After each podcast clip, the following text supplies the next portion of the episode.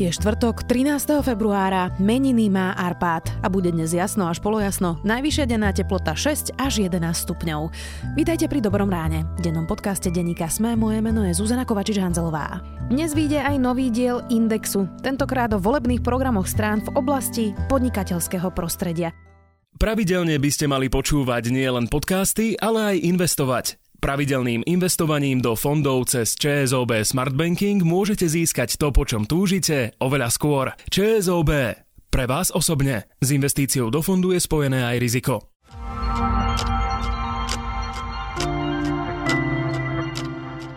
A teraz poďme na krátky prehľad správ. Súd nariadil poslancovi Smeru Ľubošovi Blahovi, aby zmazal nepravdivé statusy o slovenskej firme ESET. Ide o výroky, v ktorých poslanec Blaha píše o údajnom ovplyvňovaní volieb spoločnosťou ESET. Rozhodnutí súdu sa píše, že poslanec chce vo volebnej kampani zneužiť ESET a nepravdivými informáciami o ňom získavať politické preferencie a podporu. Vláda schválila 2,5 týždňa pred voľbami 50 eurový prídavok na dieťa, 13. dôchodok aj zrušenie diaľničných známok. Zákony chce Smer a SNS prijať v skrátenom legislatívnom konaní, ktoré je určené na mimoriadne situácie, keď hrozia štátu hospodárske škody. Schôdzu chce Andrej Danko zvolať na budúci týždeň. Most Híd ju nepodporí, no Smer a SNS podrží ľudová strana Naše Slovensko Mariana Kotlebu. PS a spolu podali trestné oznámenie na niektorých členov vlády. Dôvodom je zneužitie právomocí verejného činiteľa. Podľa nich sa ho dopustili tí členovia vlády, ktorí schválili na vláde sociálne balíčky tesne pred voľbami a v skrátenom konaní. Upozornili, že po schválení takýchto zákonov bude mať od Slovenska v Únii horšie verejné financie už iba Rumunsko. Andrej Danko chce ešte do volieb udeliť svoju vlastnú štátnu cenu Jozefa Milana Hurbana. Povedal to potom, čo ústavný súd rozhodol, že takéto ocenenia nie sú v rozpore s ústavou. Zákon, ktorý prijal parlament, napadol ešte v roku 2018 na ústavnom súde vtedajší prezident Andrej Kiska. Guinnessova kniha rekordov uznala za najstaršieho muža na svete 112-ročného Japonca. Chitetsu Watanabe má rád sladkosti a úsmevy. Venoval sa pestovaniu bonsajov a tvrdí, že tajomstvo jeho dlhovekosti je nekompromisný optimizmus. Viac takýchto správ nájdete na sme.sk.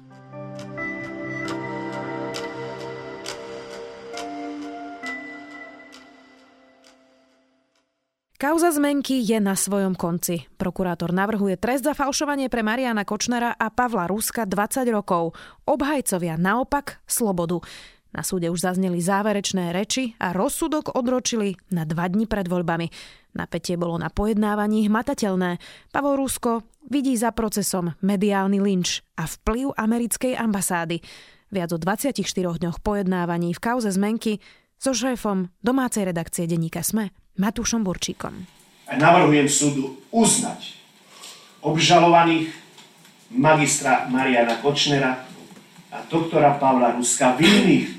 Navrhujem obom obžalovaným uložiť trest odňatia slobody v trvaní 20 rokov, teda po 20 rokov, a podľa paragrafu 48 odsek 3 písmena B trestného zákona ich zaradiť na výkon trestu do ústavu na výkon trestu s maximálnym stupňom stráženia. Matúš, tak 24 dní pojednávania, kauza je na konci. Čo sme sa za tých 24 dní súdu dozvedeli? To pojednávanie bolo veľmi intenzívne, naozaj ten špecializovaný súd na to, ako koná v poslednom čase v týchto veľkých kauzach, tak je to dobrá správa pre našu krajinu, že tieto procesy sa už nevlečú dlhé roky a dá sa to vybaviť aj v takomto krátkom čase. Ten prípad Rusko, Kočner a zmenky televízie Markiza bol v podstate od začiatku bolo jasné, že ako sú rozdané karty, na tom súde sa neudiali žiadne zásadné zvraty svetkovia vypovedali tak, ako vypovedali počas toho vyšetrovania, teda nedošlo tam k žiadnym zmenám a aj na konci toho procesu môžeme povedať, že prokuratúra je presvedčená o tom, že Pavel Rusko na podnet Mariana Kočnera sa cez falošné zmenky pokusil obrať televíziu Markíza o 69 miliónov eur. Predsa len ten 24. deň bol e, v niečom iný ako tie ostatné a to, že práve preto, že to už bol koniec, okrem toho, že tam bolo cítiť už vyššie napätie, cítil si to rovnako? No napätie najmä zo strany tých obžalovaných, že? Áno, tým, že naozaj sme mali možnosť počúvať to aj v priamom prenose. Ten deň bol ako hlavne veľmi intenzívny. Trval ten proces od rána do večera. Rusko mal dlhú záverečnú reč, eh, v ktorej naozaj bolo cítiť, že mu není všetko jedno, ale tá jeho obrana je podľa mňa veľmi nepresvedčivá. No. On nepredložil žiadne dôkazy o tom, že by tá jeho verzia, ako to bolo všetko urobené na to, aby oni zachránili tú Markízu v tom roku 2000, keď tam boli rôzne boje o, o, o tú televíziu. Nie je to ničím podložené, odvoláva sa na nejaké konšpiračné teórie, na základe ktorých bola celá kauza vykonštruovaná a o tomto rečnil dokola, myslím, že hodinu a pol. No a práve pri tých konšpiračných teóriách som sa chcela pristaviť, pretože v tomto bol ten deň iný, že Obaja, aj Marian Kočner, aj Pavol Rusko, zakončili vlastne celý tento proces záverečnými rečami, kde hovorili o konšpirácii, že za týmto celým je americká vláda. A keby sa náhodou niekto pýtal, že Ježiš, Rusko tu zase konšpiračne niečo vytvára, tak na záver sa vám tam len tri veci. Prvá je, myslíte si, že na Slovensku sú zástupcovia ruských tajných služieb? Asi nikto nepovie, že nie. On sa pýtal, no a keď sú tu Rusi, tak my myslí, myslíme si, že sme sprostí, že Američania sprostí, že sú tu není? No, keď sú, asi sú aj oni. A tá tretia otázka, podstatná je, a čo asi robia? Čo asi robia? Sedia v kaviarni, čítajú noviny a hovoria si, to som teda zvedavý, ako toto dopadne, to je zaujímavé. A ja som presvedčený, že nie len tu, ale vo všetkých troch kauzách vidíme, cítime a časom nájdeme odpoveď na otázku, čo títo ľudia robili. Čo by z toho mala americká vláda? Pre koho tieto konšpirácie hovorili? Je to, že topiaci sa islámky chytá a skúšajú to ešte na nejaké konšpiračné weby, ktoré by ovplyvnili verejnú mienku, alebo, alebo čo to má znamenať? Ťažko povedať, lebo ja pokiaľ som v minulosti aj chodil na súdne procesy podobného typu aj s vysoko postavenými podnikateľmi, aj s nejakými rôznymi mafiármi, tak si vymýšľali naozaj na obranu všeličo.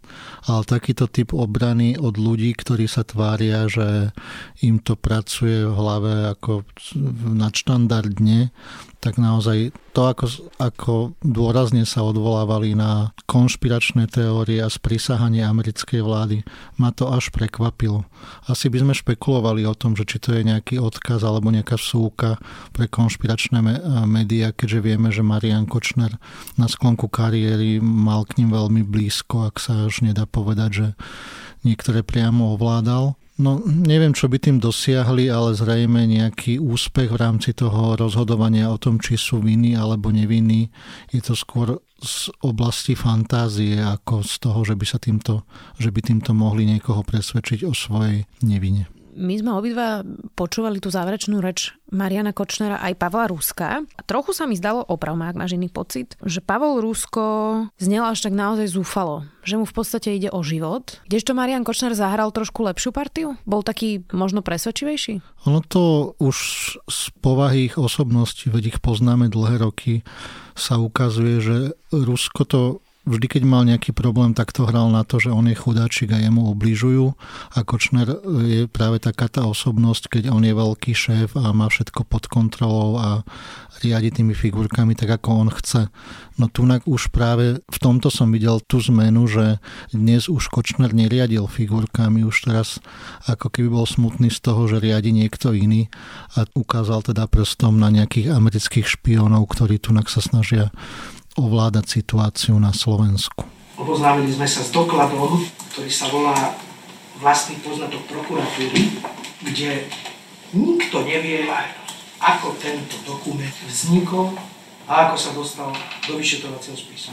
Ale vyzerá ako zápis z americkej ambasády preložený do Slovenčiny, ktorý niekto priniesol povedal. Toto treba vyriešiť. Súd odročil vlastne pojednávanie na deň, dva dní pred voľbami. O 9 ráno teda sa tam opäť všetci stretnú a bude rozsudok? Je ešte taký inštitút, to je záverečné alebo posledné slovo, to znamená, že tí obžalovaní ešte budú mať poslednú možnosť povedať niečo na svoju obranu a potom by už mala byť porada Senátu a vynesenie verdiktu. Takže dá, áno, dá sa očakávať, že v tento deň už bude známy aj verdikt. Prokurátor Šanta žiada 20 rokov, to je tá horná hranica. Je to reálne? Mm, povedal by som, že to nie je reálne pre oboch týchto obžalovaných. Podľa toho, ako sme sledovali tento proces, oni doteraz neboli za nič odsúdení. Hej. Narátali im tam pomerne veľa priestupkov za dopravné mm, nejaké prehrešky a podobné veci, ale to zase nehrá až takú veľkú úlohu pri rozhodovaní o víne. No ale mm, aj ten trest po tých 20 rokov vzhľadom na to, že ide o, o zmenky a o nejaký podvod, tak v takejto kauze je dosť vysoký a dá sa predpokladať, že ak súd rozhodne o vine, tak naozaj tie tresty nebudú nízke. 12 je spodná hranica, 12 rokov. Poznáme prípady z minulosti, keď v takýchto kauzach súdy udelovali okolo 14 rokov, tak sa môžeme baviť možno o takomto nejakom čísle. Ty si naznačil teraz tie priestupky. Je jedna vec, ktorá je na tých 24 dňoch zaujímavá a to je, že trochu nahliadla do mentálneho sveta ľudí, s ktorými asi bežný človek veľmi neprichádza ako keby do styku. Jednak Pavel Rusko, keď vypovedal, tak vlastne tam sa stále šermovalo menami rôznych mafiánov, ľudí z podsvetia a že toto vlastne bol ako keby jeho vesmír. A zároveň, keď menovali napríklad tie priestupky, tak pri Marianovi Kočnerovi menovali teda, že parkoval na invalidoch, na chodníku, za rýchlosť, za STK. A teraz tam bolo naozaj taxatívne vymenované množstvo vecí, ktoré ilustrovali, aký bol arogantný No je to asi ten ich svet, no, ktorý my možno poznáme skôr z filmov alebo z nejakých detektívok, ale takto zrejme fungujú, veď aj v prípade Ladislava Bašternáka si pamätáme, že kolovali všelijaké fotografie, akým spôsobom on parkoval. Z Bugatti Veyron. Áno, s tým svojim luxusným autom, takže takto fungujú ľudia, ktorí si myslia, že sa im naozaj nemôže nič stať, že to dokážu nejakým spôsobom ukecať a keď aj nedokážu, tak zaplatenie tej pokuty pre nich není žiadny problém. Zastavme sa ešte pri sudcoch. Sudca Klemanič vedie Senát, sú tam ešte ďalší dva prísediaci, Pamela Záleska a sudca Búvala. To nie sú nejaké superstar, ktoré by sme všetci poznali, tak ako poznajú ľudia Mariana Kočnera v spoločnosti. Ty si hovoril, že teda je to ukážkový súd, že sa, dá, že sa to dá zvládnuť rýchlo. Mnohí e, novinári aj komentátori hovoria, že to bolo veľmi profesionálne. Veľa sa teraz diskutuje o tom, že či po vražde Jana Kuciaka Martiny Kušnírovej sú súdcovia a prokurátori, ktorí sú poctiví odvážnejší. Toto je prípad aj tohto senátu? Alebo boli odvážni už aj predtým? No to je trošku zaujímavá situácia aj v tom, že tieto vážne kauzy naozaj v poslednom čase rieši špecializovaný trestný súd, ktorý je na takéto kauzy zriadený zriadený. Ono ešte zaujímavé na tom je to, že ho dal zriadiť Daniel Lipšic, pamätáme si ešte pred niekoľkých rokov, ako vehementne sa o to zasadzoval. Potom za prvej Ficovej vlády to chcel silou mocou zrušiť Štefan Harabín, lebo sa mu ten súd nepáčil, čo sa našťastie teda nepodarilo. A ten súd potom, ako sa rozbiehal tiež s určitými nedostatkami a problémami, tak teraz sa ukazuje, že fakt dokáže fungovať veľmi profesionálne a je to rozdiel, ako keď si pamätáme pojednávania súdov v podobne, aj keď nie až v takých veľkých, ale v podobne veľkých alebo mediálne známych kauzách, ktoré dlho roky a roky nedokázali uzavrieť. No tu je vidno, že naozaj tí sudcovia robia, čo môžu a je to všetko v rámci profesionálnych hraníc. Naražaš napríklad na nástenkový tender, ktorý sa ťahal naozaj dlhé roky, alebo Jozef Majský stále ešte nebol no, odsudený? No, Jozef Majský mal byť práve že tým ukážkovým príkladom toho, ako funguje špeciálny súd, lebo to bola jedna z prvých veľkých kauz, ktoré tam pristáli. A teda vieme, že to nedopadlo dobre a tá kauza doteraz není uzavretá. Hej. Potom tam bolo samozrejme tie kauzy okolo Vladimíra Fruniho, ktoré sa tiež ťahali dlhé roky, ale potom už prišli mafiánske kauzy ako tí Piťovci a Sikorovci a tam už tie súdy ukázali, že sa naučili pracovať, naučili sa bojovať proti tým obštrukciám, ktoré dokázali tí obžalovaní vymýšľať a naozaj ten súd momentálne má už také sebavedomie, že podľa mňa aj tí obžalovaní a ich advokáti si nedokážu voči to, čo by si možno dokázali v minulosti na obyčajných súdoch. Ten rozsudok bude dva dní pred voľbami. Už bude síce moratórium, ale toto sa netýka vlastne politiky, čiže budeme môcť o tom informovať, aj o tom budeme informovať. Myslíš si, že to môže ovplyvniť voľby? Ťažká otázka, no. Ono to ovplyvňuje voľby už aj keby to nebolo dva dni pred voľbami, lebo naozaj tie kauzy sa v posledných mesiacoch alebo aj dokonca rokoch otvorili a médiá o nich priebežne informujú. A neviem na to odpovedať. No. Tá situácia, že to naozaj dali dva dni pred voľbami je zvláštna. Tiež si nepamätám takú situáciu z minulosti a podľa mňa je to iba dôkazom toho, že ten špeciálny súd nekalkuluje a rieši tie veci podľa toho, ako to má na stole a nie podľa toho, či idú voľby alebo neidú voľby. Čo si z toho má zobrať občan z tejto kauzy? Aj v kontexte toho, že idú voľby. A pýtam sa preto, že v podstate niektorí politici nám teraz hovoria, že veď teda Marian Kočner stojí pred súdom, vyzerá, že teda ho odsudia. Aj kauza e, vraždy Jana Kuciaka Martiny Kušnírovej už je na súde, policia má rozviazané ruky, Bašternák je vo vezení e, a že teda všetko sme tu postavili na novo a všetko je v poriadku. Ono to tak ale nie je. Čo si z toho má zobrať občan? že je to prvá lastovička, ale nestačí? Ako je pravda to, že Kočnera hodili cez palubu. Hej. Je to podobný príbeh, ako bol príbeh Jozefa Majského, o ktorom sme už hovorili, že podnikateľ, ktorý si myslel, že si môže dovoliť všetko, zrazu narazil a potom začali od neho politici dávať ruky preč. S ním sa tu otvorilo veľa kauz, ktoré momentálne sa riešia a treba ich doriešiť. No uvidíme, akým spôsobom sa to bude vyvíjať. Stále vieme, že máme na slobode ľudí ako je Dobroslav Trnka a sú tam všelijakí policajti, ktorí síce odišli zo svojich funkcií, ale momentálne to ani tak nevyzerá, že by im niečo hrozilo. Otázka je, či je to naozaj tým, že sa tých kauz otvorilo tak veľa, že tá policia nedokáže na všetky aktuálne reagovať, alebo to je naozaj tak, že ešte nie všetci sú zreli na to, aby, aby si na nich mohli dovoliť. To, čo bude ďalej, som sám zvedavý a ja verím tomu, ja som teda vždy optimista, že tieto kauzy nám ukazujú, že dobro výťazí nad zlom.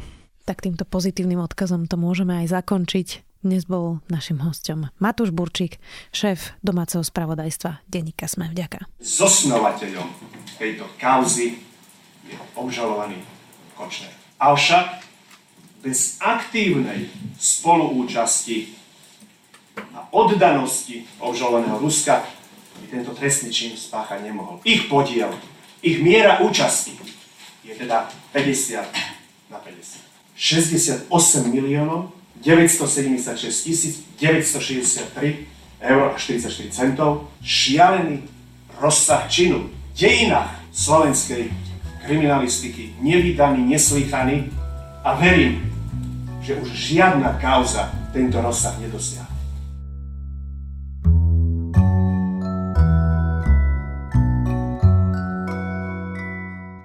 Štvrtok, niektorí študenti volajú aj malý piatok a po piatku ide víkend. Ak vás zaujíma psychológia, prečo ľudia mávajú v nedelu úzkosti po končiacom víkende, vysvetlí vám to reportáž The Atlantic. Prečítajte si, prečo máte už v nedelu nechuť k pondelku a čo je vlastne za tým. To je môj zaujímavý tip na záver. Do počutia opäť zajtra.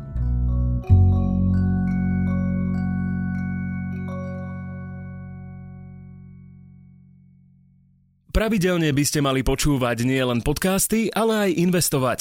Pravidelným investovaním do fondov cez ČSOB Smart Banking môžete získať to, po čom túžite, oveľa skôr. ČSOB. Pre vás osobne. S investíciou do fondu je spojené aj riziko.